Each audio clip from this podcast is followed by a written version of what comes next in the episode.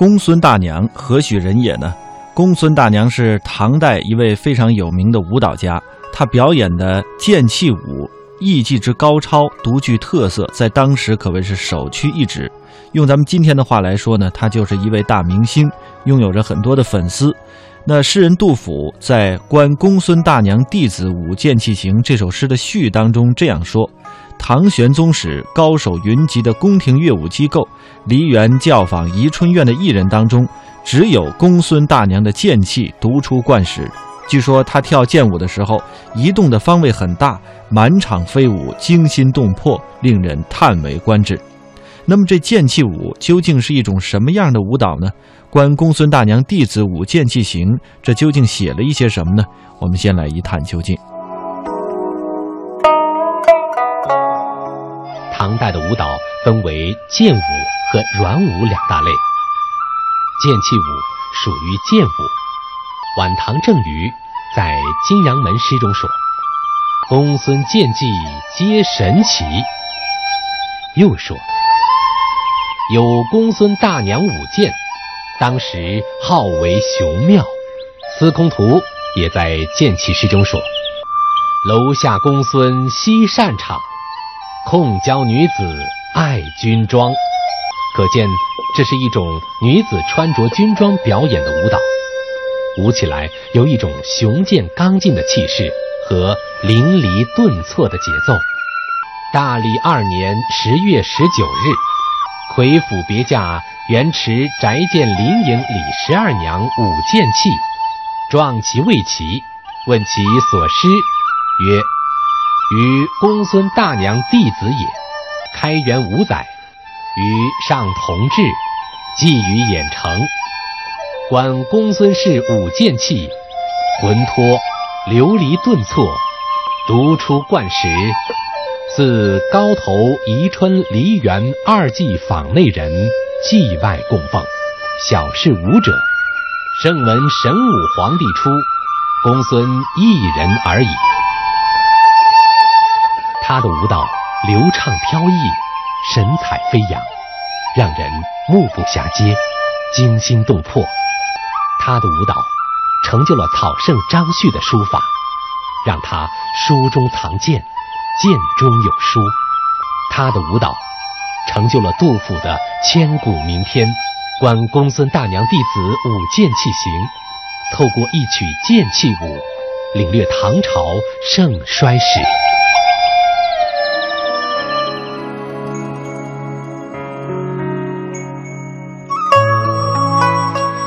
后世的许多文学家评论说，这首诗的诗序呢写的有点像散文诗，旨在说明目睹了李十二娘的舞姿，并闻其先诗，触景生情，抚今思昔，忆起了童年时观看公孙大娘舞剑，赞叹其舞技高超，并以张旭剑舞而书艺大涨的故事作为点缀，写到了梨园弟子散如烟，女乐余姿映寒日。这里呢，作者笔锋一转，说公孙大娘死后，剑气舞沉寂无文幸好晚年还有弟子继承了他的才艺，他的弟子林颖李十二娘在白帝城重舞剑气舞之后呢，还有公孙氏当年的神采飞扬的气势。同李十二娘一席谈话，不仅知道了他舞技的失传渊源，而且还引起了诗人自己抚今思昔的无限的感叹。那么诗人杜甫想起了什么呢？诗人回忆起五十年前的开元初年。当时政治清明，国力强盛，唐玄宗在日理万机之暇，亲自建立了教坊和梨园，亲选乐工，亲教法曲，促成了唐代歌舞艺术的空前繁荣。当时宫廷内和内外教坊的歌舞女乐就有八千人，而公孙大娘的剑气舞又在八千人中名列第一。可是。五十年历史变化多大？一场安史之乱，把大唐帝国的整个天下闹得风尘四起，天昏地黑。唐玄宗当年亲自挑选、亲自培养的成千上万的梨园弟子、歌舞人才，也在这场浩劫中烟消云散了。如今只有这个残存的教坊艺人李十二娘的舞姿。还在冬天残阳的余晖里，映出昔日美丽而凄凉的影子。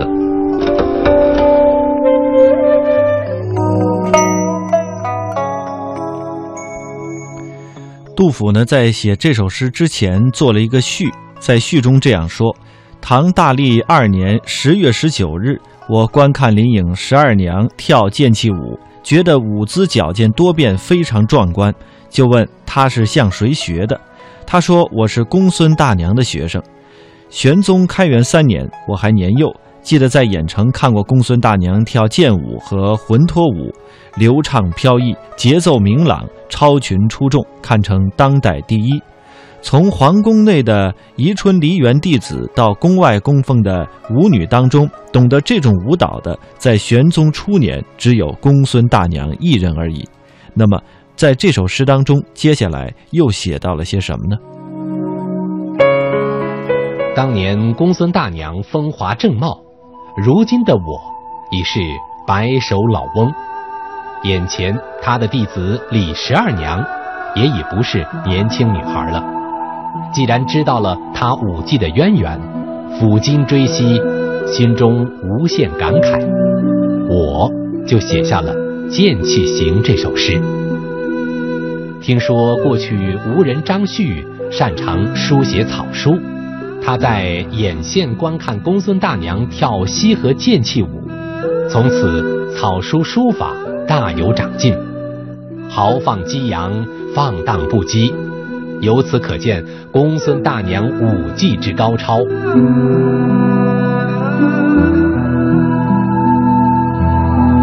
昔有佳人公孙氏，一舞剑气动四方。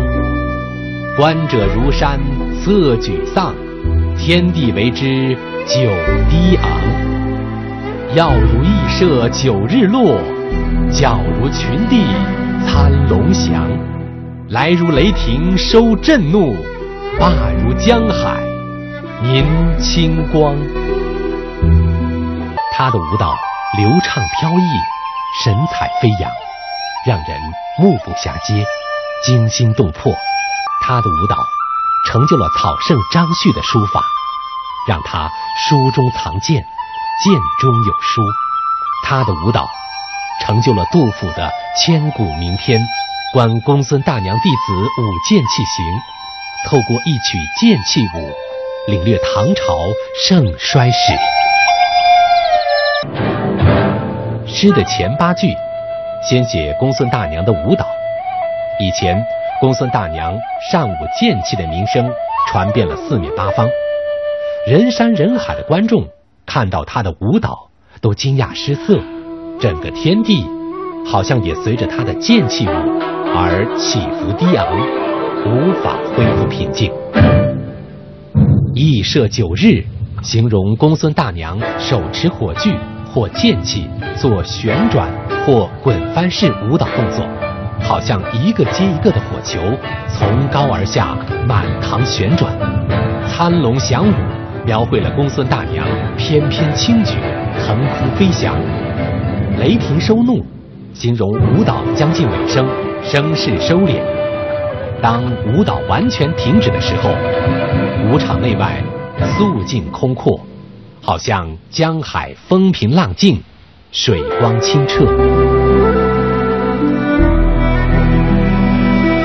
绛唇珠袖两寂寞，晚有弟子传芬芳。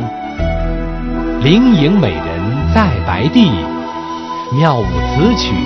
神洋洋，语于问答既有矣。感时俯视增晚伤。先帝侍女八千人，公孙剑气出第一。五十年间似反掌，风尘轰动昏王室。梨园弟子散如烟，女乐余姿映寒日。诗人写这首诗的时候已经五十五岁了，可谓是饱经忧患，却仍然滞留异乡，自有不胜今夕兴衰之感。诗中借几十年前观看玄宗开元年间著名舞蹈家公孙大娘舞剑气的回忆，倾诉了这种感情。对于曾经亲眼见过开元盛世的文艺繁荣，亲眼见过公孙大娘剑气舞的诗人杜甫来说，这一幕是他晚年难得的精神抚慰，可是又多么的令他黯然神伤呀！这是一段全诗的高潮，善于用简短的几句话集中概括了巨大的历史沧桑变化，这也正是杜甫诗沉郁顿挫的表现。我们继续来感受一下诗的高潮部分，也就是最后六句精彩的韵味。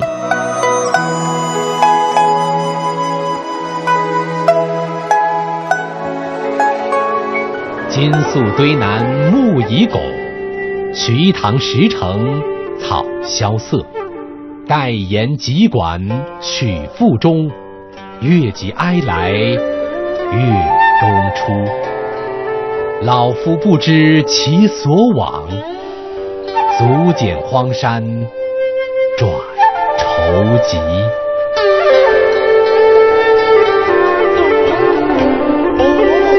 这六句呢，是全诗的尾声。诗人接着上段深沉的感慨说：“玄宗已经死了六年，在他那陵墓上啊，树已够双手拱抱了，而自己这个玄宗时代的小臣，却流落在这个草木萧条的白帝城里。别驾福宅里的盛筵，在又一曲急管繁弦的歌声当中告终了。这个时候，下弦月已经东出。”一种乐极哀生的情绪支配着诗人，他不禁四顾茫茫，百端的焦急，行不知所往，止不知所居。长满老茧的双足，拖着一个衰老久病的身躯，寒月荒山，踽踽独行。这身世的悲凉，就不言而可知了。转愁急三个字，那是说自己已。减足走山道本来很慢，但在心情沉重之时呢，却反而怪自己走得太快了。公孙大娘最为擅长的剑气舞是裴将军满堂式。唐文宗时，李白的诗、张旭的草书、裴明的剑舞被称作三绝，人们又称他们三人分别为诗仙、草圣、剑圣。公孙大娘的剑气舞，既成就了张旭的草书，也成就了杜甫的这首千古名篇。正如张旭的草书能够力透纸背，杜甫这首诗中也透露出雄浑大气。从一曲剑舞写出五十年间四反掌、风尘轰动昏王室这样的史诗之笔，所以。王四总评这首诗时说：“此诗见剑气而伤往事，所谓俯视慷慨也。故咏李氏，却思公孙；咏公孙，却思先帝。全是为开元天宝五十年治乱兴衰而发，不然亦无女耳，何足摇其笔端哉？”